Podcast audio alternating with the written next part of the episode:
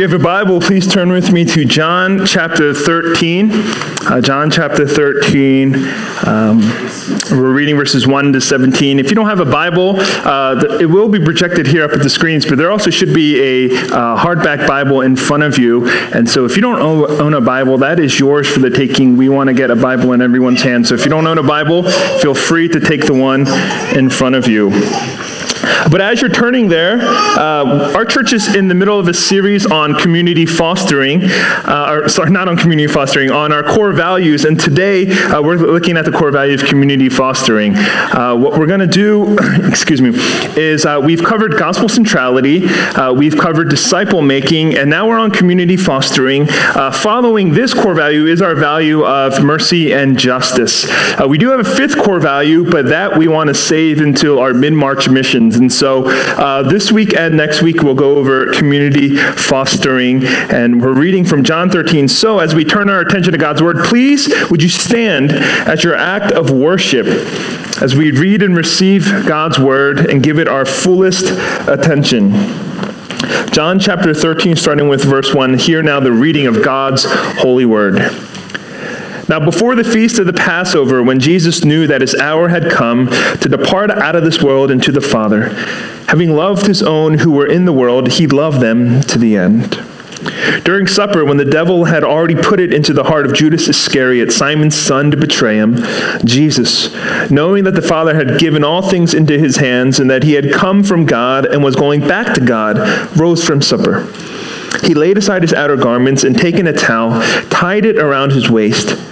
Then he poured water into a basin and began to wash the disciples' feet and to wipe them with the towel that was wrapped around him. He came to Simon Peter, who said to him, Lord, do you wash my feet? Jesus answered him, What I am doing you do not understand now, but afterward you will understand. Peter said to him, You shall never wash my feet. Jesus answered him, If I do not wash you, you have no share with me. Simon Peter said to him, Lord, not my feet only, but also my hands and my head. Jesus said to him, The one who has bathed does not need to wash except for his feet, but is completely clean. And you are clean, but not every one of you. For he knew who was to betray him, and that was why he said, Not all of you are clean. When he had finished, when he had washed their feet and put on his outer garments and resumed his place, he said to them, Do you understand what I have done to you?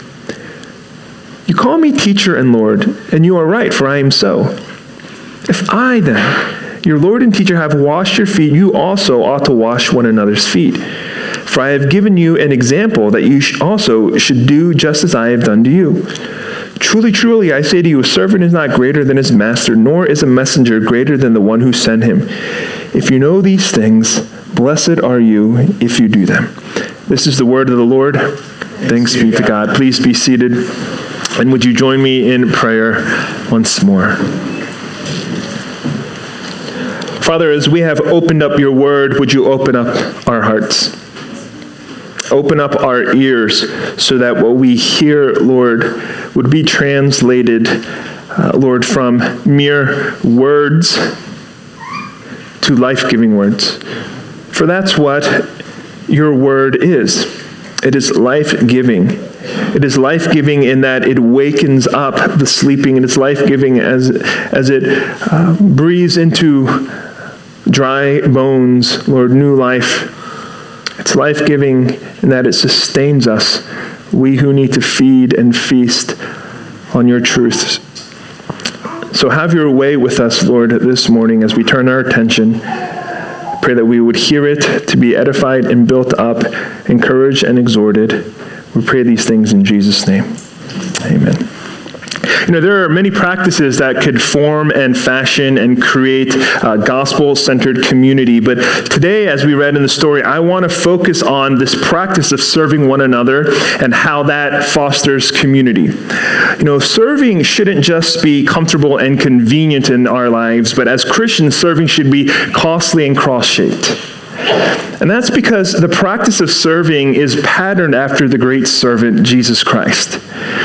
And so to follow after Jesus means not only to follow him into glory, but it means to follow him into humility. You know, Jesus said in Mark 10 that he came not to be served, but to serve.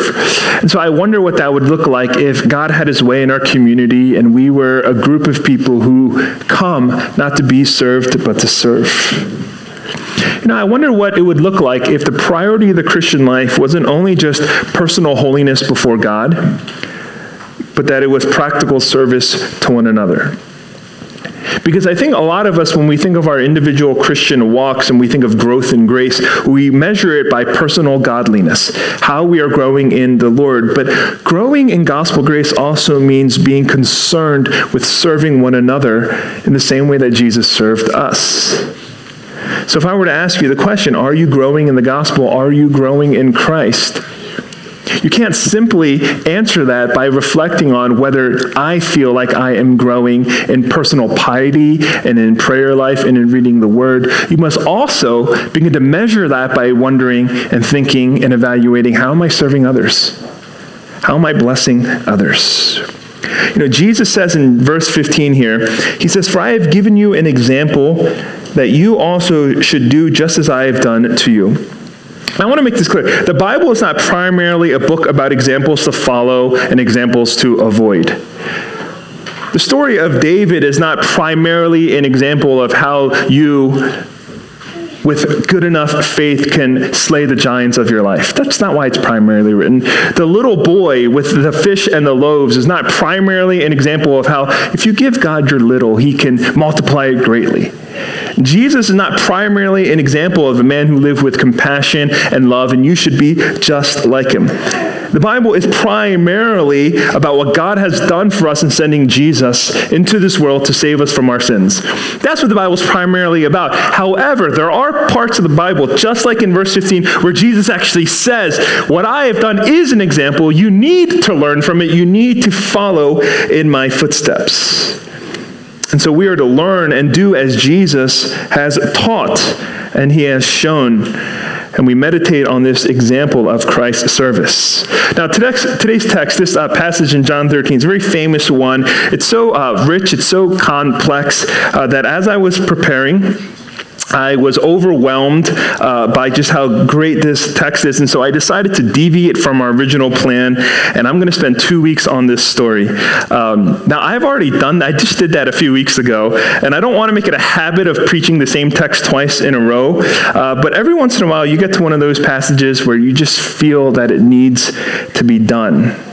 Uh, personally, I feel that you know I either need to one um, spend two weeks on the sermon to really do it justice, to dig in deep. So either spend two weeks on it, or the second option is to preach an hour and a half long sermon. Uh, so I'm going to say you're welcome now for deciding it to break it up over two weeks. Um, but the whole point of this, and part of what I want us to do is, after uh, going through the text today, I want you to read it a couple more times this week. I really want you to chew it and digest it because this is such a big bite of Scripture. I mean, all of Scripture is God's Word, all of it is equally inspired, but there are certain portions I think, uh, particularly if we meditate on it, would take a while for us to digest. And it reminds me, uh, years ago, uh, I was preaching, uh, I was leading communion service, and I, and I had preached on uh, communion, and I challenged the congregation. I almost kind of rebuked the con- congregation to not be so timid in how much uh, bread that you took off, uh, because people were taking f- literally flakes off the loaf, uh, and the pieces were so small. I think you were burning more calories chewing that than actually, you know, eating it. Um, and so during the administration, one guy in the church decided to take take it literally just fulfill, do, uh, apply what I had just said. So he came up and he took a, he took a handful of bread. And by handful, I mean the bread, uh, bread bowl size from Panera Bread, if you know how big that is. He took that, and it was so big that um, when I said, you know, let's partake of the bread, and he, he, took it and he was chewing, and, and I remember we got to the cup, and I looked over at him, and he was still chewing, and he still had half of it in his hand, um, and I remember he didn't finish until at the very end. I came up to the to the benediction, and he was working on his last bit there. You know, John 13 is like that large communion bread. We need to spend two weeks chewing on it. Um, so here's I really, this is not just, I'm not just saying this, do this this week. After today, between now and next Sunday, read John 13 two or three more times. You know, spend a devotional on it, uh, spend a couple of days on it, really meditate on it, let it digest. So, as we look at it today, here's our gospel truth the gospel of Jesus gives us the power, and the example of Jesus shows us the posture of true servanthood. The gospel of Jesus gives us the power of true servanthood. The example of Jesus shows us the posture of true servanthood. And there's so much that we can learn from this story. Today, I just want to focus on two things for us. The first is this the power and posture to serve indiscriminately. The power and posture to serve indiscriminately. So let's start with verse 1. The context of the story is told uh, to us here. It's right before the feast of the Passover. Jesus and his disciples, they're reclining at the table eating supper. And Jesus rises from the table, and verses 4 and 5 record for us that he laid aside his outer garment and he picked up a towel. He took a towel, he tied it around his waist. Then he poured water into a basin and he began to wash his disciples' feet and he, to wipe them with the towel that was wrapped around him. Now, the text is interesting because as John tells the story, he highlights Jesus and his act, but he chooses to mention and name two people specifically. In verse 2, he mentions Judas Iscariot, and in verse 6, he mentions Simon Peter. Now, let's talk about Simon Peter first. Uh, Jesus' interactions with Simon Peter is always entertaining uh, because Peter is so slow to understand everything Jesus is saying, but Jesus uh, is so patient uh, with him. And if you're familiar with the Gospels, you know that Jesus has an inner three. Peter, James, and John, uh, three among 12 disciples that he especially confided in. He walked very closely with three, these three particular individuals. And I mention this because if this story was told just about Jesus washing Peter's feet, or just the inner three's feet, I think we could conclude that uh, Jesus was simply serving those he was closest to. But in verse 12, we're told he didn't only selectively wash Peter's feet or the three's feet, that he washed all of his disciples' feet. And just to pause there, because if Jesus is telling us this is an example and I want you to learn, I think we need to pause and reflect. It's interesting, Jesus isn't playing favorites. That his serving isn't limited only to those he preferred or those he was closest to. That he served every one of his disciples. And so just think about this for yourself. Who are you naturally inclined to serve first? Who does your heart and your hands gravitate towards serving? Taking care of, meeting the needs of. And if we're honest with ourselves, it's the people we're closest to. People we favor, people we get along with, people we've known the longest, people we're most comfortable with. And it's not sinful, it's not wrong to gravitate that way it's not wrong to gravitate toward those we know best, to those we're most comfortable with. That inclination isn't the problem. The problem is if we limit our serving only to those people. Because then we're missing the point Jesus is making. That if you, as a Christian, only serve those who you feel comfortable with, only those you want to serve, only those you like and are closer with, then you're acting no different than a Gentile. You know, Jesus said something very similar to this in the Sermon on the Mount when he said this For if you love those who love you, what reward do you have? Do not even the tax collectors do the same? And if you greet only your brothers, what more are you doing than others? Do you not even the Gentiles do the same? I think Jesus' is a challenge and what we learn from this example is if you serve only your inner three, the people you favor, the people you most like, then that itself is not an actual mark that you belong to Christ. Even unbelievers serve those who they like best. To serve indiscriminately means I won't just focus on the people that I want to serve, but I'll actually serve everybody God has placed in the community around me. I'll begin to serve where there is need and where that need presents itself.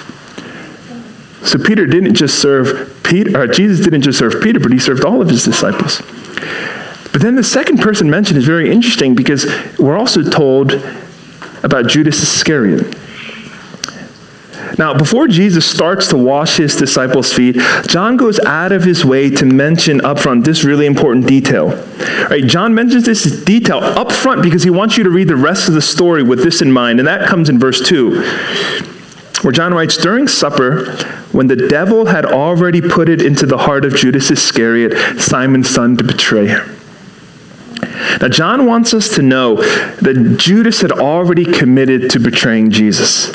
He wasn't flirting with it in his mind. He wasn't mulling it over. He wasn't picking flower petals saying, you know, should I betray him? Should I betray him not? This wasn't what's happening. The devil had already put it into Judas's heart. Judas was committed to betraying Jesus. It was already said this was going to happen.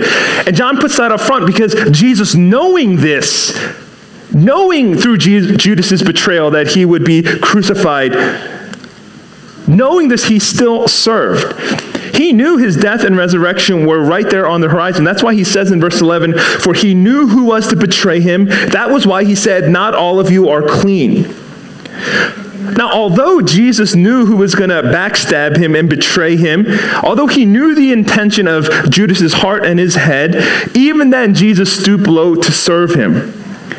And what we see here is that the great servant is not only refusing to play favoritism and serve only those he prefers, but he's choosing to even serve his enemies. I think there could have been plenty of ways that Jesus could have avoided this. I can think of a couple. If I were Jesus and I knew this guy was going to betray me, when they came in for dinner, knowing I was going to wash their feet, I would have assigned them seats. And then I would have put Judas last. And then I would have washed their, you know, their feet with the water in the basin. And right before Jesus, I would have actually knocked it over and said, Oh, I ran out of water. I'm sorry. I know that's what I would have done. Jesus could have orchestrated an interruption, a disruption. Someone yelling fire right before he got to Judas. Oh, Judas, we're going to have to do this next time. He could have washed four or five disciples' feet, seen Judas, and said, Oh man, I don't want. Okay, guys, now do as I did and have other people serve. Jesus could have escaped this. There are a million things he could have done to escape serving Judas, but he made no excuse. He chose to wash the feet of his backstabbing friend. He chose to serve his betrayer. And from this, we see this important posture of servanthood from Jesus. There is nobody too beneath me. This is the posture of Jesus' servant that we need to learn. There is nobody too beneath me. Now, pause and reflect on this for a second, because if you give me enough time, I can list plenty of people I think are beneath me. Left to my sinful thoughts, I can come up with a very long list. And if you're honest with yourself, you can too.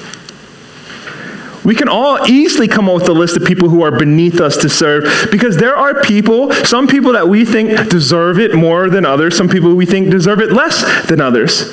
That's why we play favorites. That's why we naturally gravitate towards serving other people over others. So our, our serving, it screams of partiality. Now, we serve others, we show preferential treatment for a variety of reasons. You know, maybe we serve this one person and another person because I can get something from this person. There's a benefit I can receive. And if I, if I serve them, then I can gain their acceptance, their approval. If I serve them, maybe I can ask for a favor later. If I serve them, I can get some social points. Right? I'll have a better reputation because now I'm associated with them. Right? We serve for all of these different kind of reasons, and that's why we prefer some people over others. Maybe you serve somebody because you're paying them back. They did this for me, oh, I need to serve them. I owe them. I'm in their debt. I need to show I'm thankful. But here's the thing it's because we're so distracted with serving certain people for these kinds of reasons that other people go neglected. Right? This is what ends up happening. It's not that any of you are going, I'm not going to serve that person, although I'm sure that is in some of our hearts sometimes. But it's not so much that we are intentionally refusing and consciously deciding not to serve others. The problem is, I'm so fo- focused on serving some people that I lose sight of other people because I'm, dis- I'm serving discriminately. And that's the great neglect, uh, neglect and harm that can befall community. If we start playing favoritism in who we're serving and we're only serving our friends and the people we're close to, then the community begins to hurt. You know, Jesus calls us to serve one another, to follow his example.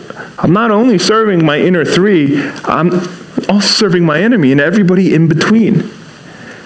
Right? To serve the whole community means not just select members, because nobody is beneath you. And Jesus wants us to serve the whole body of Christ, not just certain parts of the body.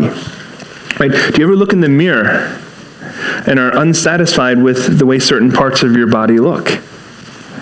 You know, let's say, for example, and this is purely coincidental, as I was writing this and thought of this illustration, I said, imagine you look in the mirror and you're dissatisfied with the way your ears look. And then I looked in the mirror and I began reflecting on my own ears. And I, and I have what you call attached or free earlobes, like they kind of dangle. If you notice, my earlobes are huge. All right, they have so much surface area, you can play football on them. You know, I, I, I once I came out to I looked in the mirror and said, yeah, I don't like my earlobes.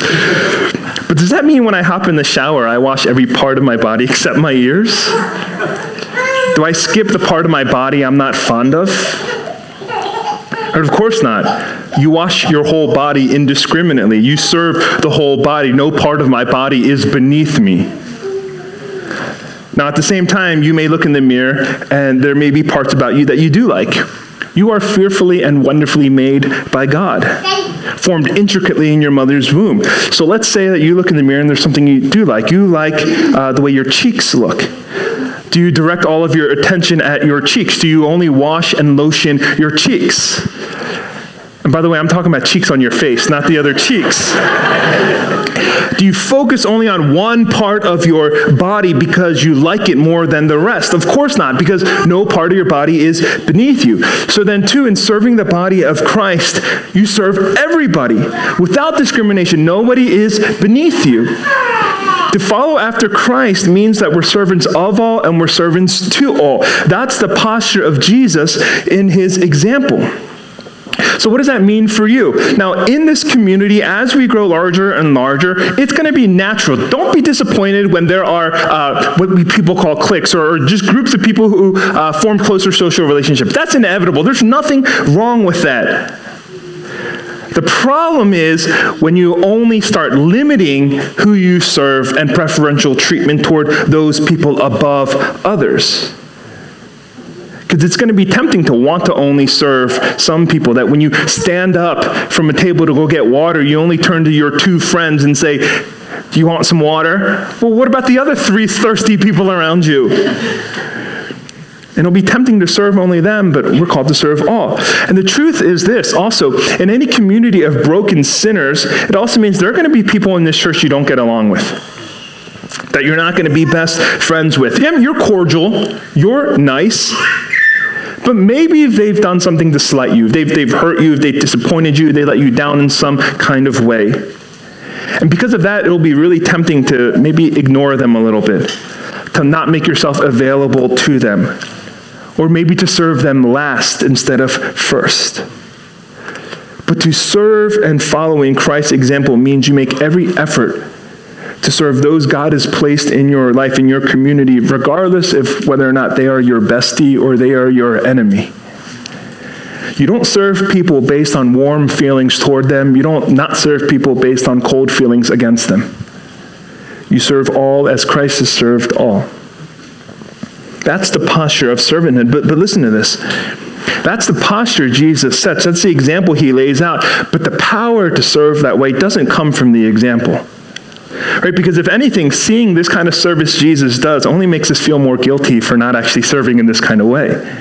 Because I know I live so oppositely of him. The power doesn't come from the example because the power can't come from the example. The power must come from the gospel. You see, Jesus washed his disciples' feet, and then he told them to do the same. But washing the feet of his disciples was so much more than just a display of servanthood. Washing the feet was an exam was a picture, a foreshadow of what Jesus came to do. And this is why in verse 8 Jesus says to Peter, "If I do not wash you, you have no share with me." Because washing his disciples' feet was a symbol of the way Jesus would wash away their sins.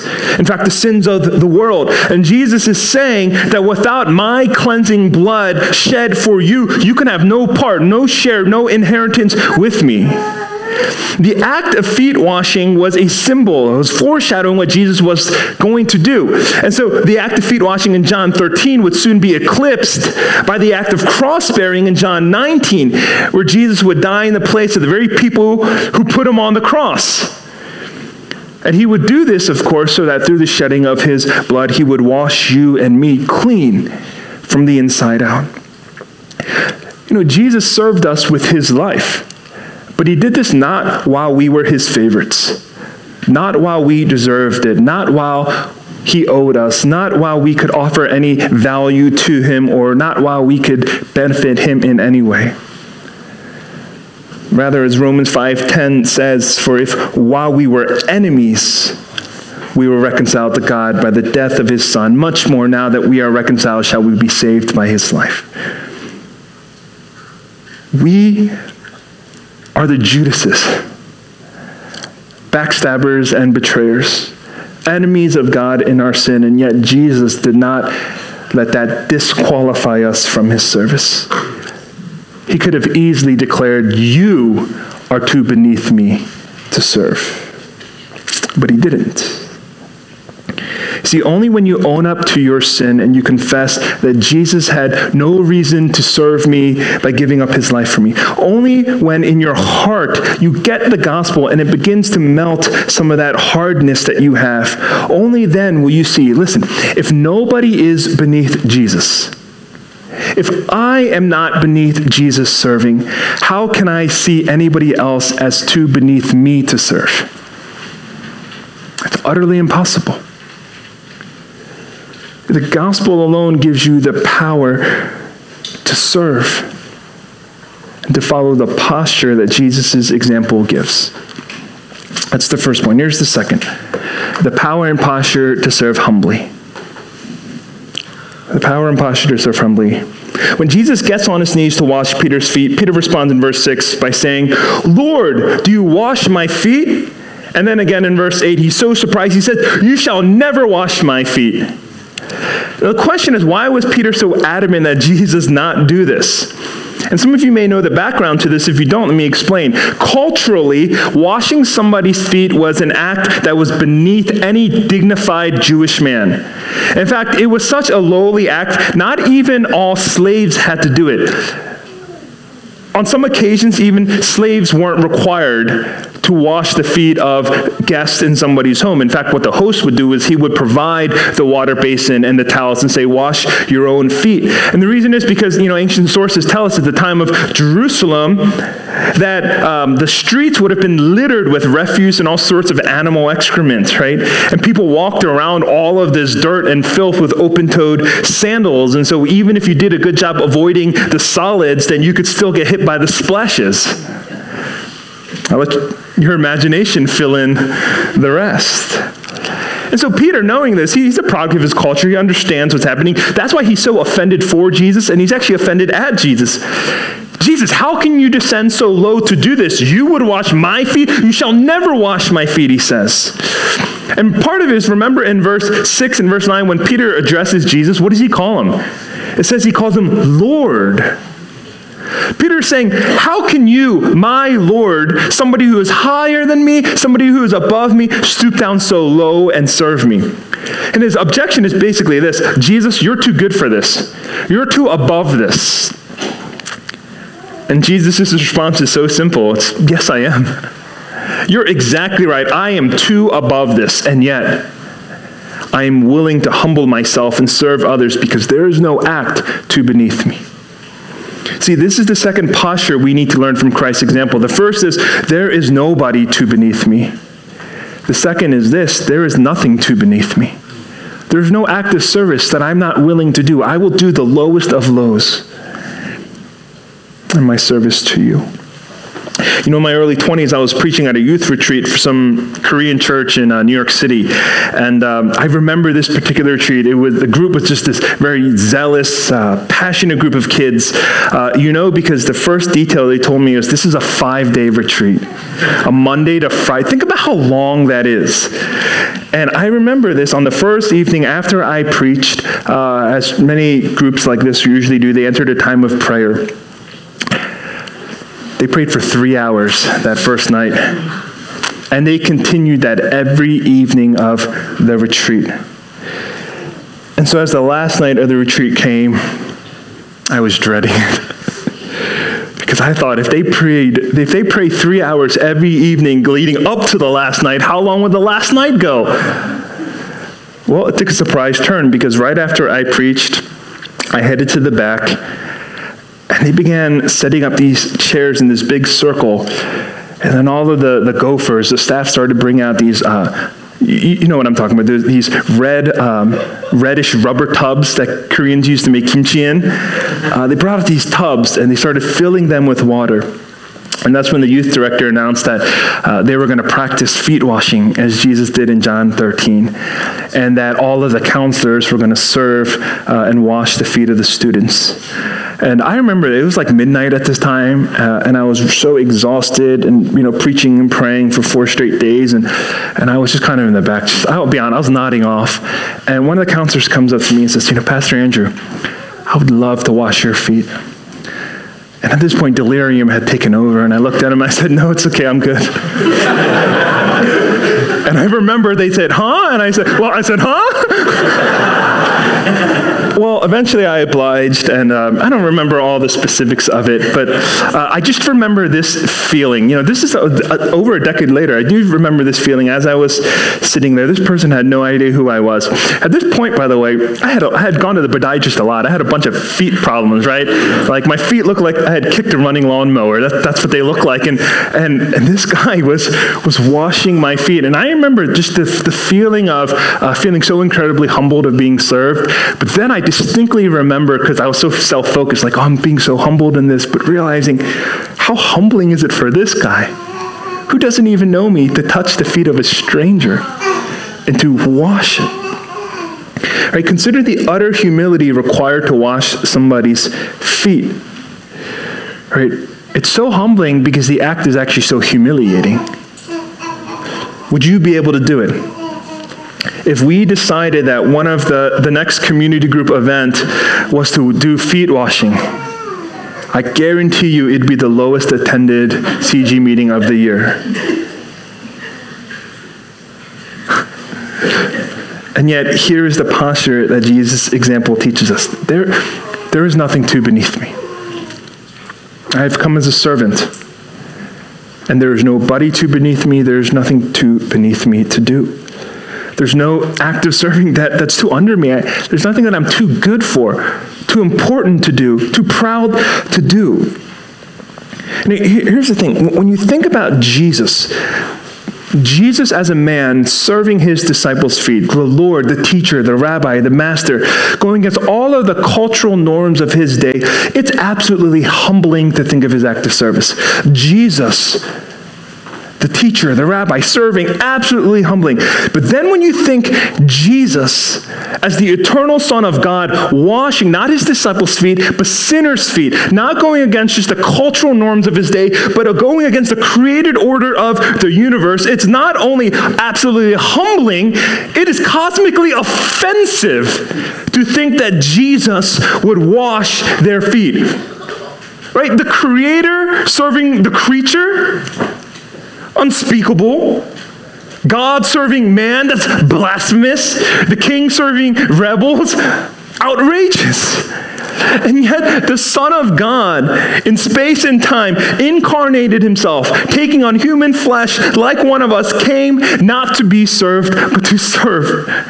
And in doing so, he said, Nobody here, no matter how guilty and sinful and rebellious, and how much you reject me, backstab me, and betray me, is too beneath me to serve. And there is no act, whether that be foot washing or dying on the cross, that is too beneath me.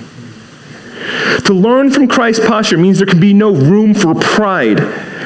There's only room for humility. Well, here's the thing every one of you serves. Everybody serves one another. Of course you do. You're not so utterly selfish that you've never served another person. That's not the issue. You're not supposed to pat yourself on the back because you serve in some ways. Because the question is do you serve in all ways? Do you limit how you serve others according to what you deem is fitting for you? What's not beneath you? And we all have things that we consider beneath us, things that aren't, that aren't worth our time, things that aren't worth our energy, things that are too demeaning for us, things that we think, why do I have to do this? Anybody else can do this. And it's our sense of self importance and self entitlement that often is the roadblock, the obstacle from serving one another. But the humble attitude of Christ is I'm thinking about you instead of me. I'm putting you above myself. And we need to begin to ask our hearts and ask ourselves what are those things that I think are too beneath me to do? The posture of humble service is what we need to follow and learn from Jesus. You know, I'm just going to say this. I'll give you a perfect example. And I love our elders for this. It's a little bit of a rebuke, it's a little bit of encouragement. Elders of the church are called to shepherd the church. That's the primary task. In Acts 6, the deacons were created so that um, they, they could, the apostles could spend time praying and preaching the word. So the diacon is created to serve the church, right? Um, now, you go to a lot of these Korean immigrant churches, um, and they have property, and who needs to take care of that property? Right? Those who are called to serve the church, the practical material, you know, needs of the church. A book of church order says to take care of the church property, and that's the role of the deacons, right? Um, my encouragement is um, you come to church and we play on the grass, and or I guess you don't play, play on the grass. We have some stuff on the grass, and, and we walk outside, and um, you know, have you ever thought like, who cuts the grass? Like, who comes to church on a Saturday and gives up their Saturday away from family to, to come and serve the church in this kind of way? And it's our elders. And I'm so greatly encouraged by that because, you know, I'm, I'm a, you know, elder too, and, and I'm glad no one's ever asked me to cut the grass because if they did, I know my pride would come up and say, that's too beneath me. But our elders, our ruling elders, they come on the weekends and they, they cut the grass without recognition, without, I mean, I don't know how many of you, right, if you knew the elders cut the grass, nod your head. Right? Very few of you, some of you know, but most of you don't know. And yet, the kind of humble attitude and posture of that's, that's not too beneath me. Right? That's the kind of gospel posture that, that we need to take in serving, that there's nothing too beneath me. The rebuke, of course, is as deacons, what are you doing?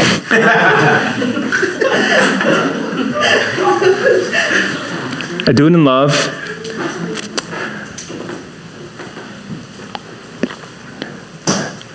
We are called to serve one another because there's nothing too beneath us. But it's not a mere motivational talk and, and an inspiring, hey guys, let's do this, let's do a really good job. Because by sheer effort and willpower, um, there's absolutely no reason that we would serve in ways that are beneath us. And the only way that you can actually begin to serve in this kind of way is when the gospel is implanted into your hearts. Now, Apostle Paul was meditating on something similar to this, and he says the only way, the only way you can have a humble posture to put the needs of others above yourself and to serve others uh, above yourself, that nothing is too beneath you, uh, only comes when the gospel is planted deep within. In fact, he says in Philippians 2 this Let each of you look not only to his own interests, but also to the interests of others. Have this mind among yourselves, which is yours in Christ Jesus, who, though he was in the form of God, did not count equality with God a thing to be grasped, but emptied himself by taking the form of a servant, being born in the likeness of men. And being found in human form, he humbled himself by becoming obedient to the point of death. You will only ever follow in Christ's example of humble service when you understand that you are a recipient of Christ's humble service. That Jesus put your interest above his own. And you know what? Jesus' life wasn't marked with a few acts of humble service. His very life, his very presence with us was an act of humble service as he is God come in human flesh. You know, in order to grasp the absolute humility and the depth to which Christ sunk, that nothing was too beneath him, we need to remember what we confessed in the Nicene Creed earlier in our service. There we said Jesus is the only begotten Son of God, begotten of the Father before all worlds, God of God, light of light, very God of very God. And it was this eternal Son of God who came to this earth in human nature, clothed in the frailty of human flesh, in order to steep low, to stoop low, and to wash his disciples' feet and take upon himself the wrath that we sinners deserved. And only, it's only when you understand the height from which he came for us and the depths to which he sunk for us, and then the cross that he endured for us to the washing of his blood that your heart will begin to be changed. Because if the cross is not too below the Creator, then what could be too menial, too insignificant, too basic, too unimportant, too beneath you to serve others with joy and humility? You must realize that there is nothing too beneath me, and I can do all things for others because Christ did the most difficult thing for me. You see, in this way, the example of Jesus shows you the posture of true servanthood, but it's only the gospel of Jesus that gives you the power to live as a true servant. And as we wrap up, let's just keep chewing on this passage. Really read it a few more times this week. And as you do, prayerfully ask God to give you a serving heart to serve others, to serve others in this community. And here are four questions that I'd like us to um, close and just we think about. I'll include them in the pastoral letter, so if you can't write them down, it's fine. Question one Who are the people I've neglected serving? In preferential treatment for some, who are those I've neglected serving? Second, in what areas have I avoided serving? And then, very related, question three If I'm not above serving anybody, who can I start serving today and this week? And question four If I'm not above serving in any way, how can I start serving today and this week? You know, we want to be a church that, that serves well. You know, spend time thinking through these questions, and I believe that the power of the gospel at work in us and among our community, that through it God will form and He will fashion us to be a serving community that reflects Christ to one another. You've been given the posture in Christ's example. You have the power in Christ's gospel. Let's pray.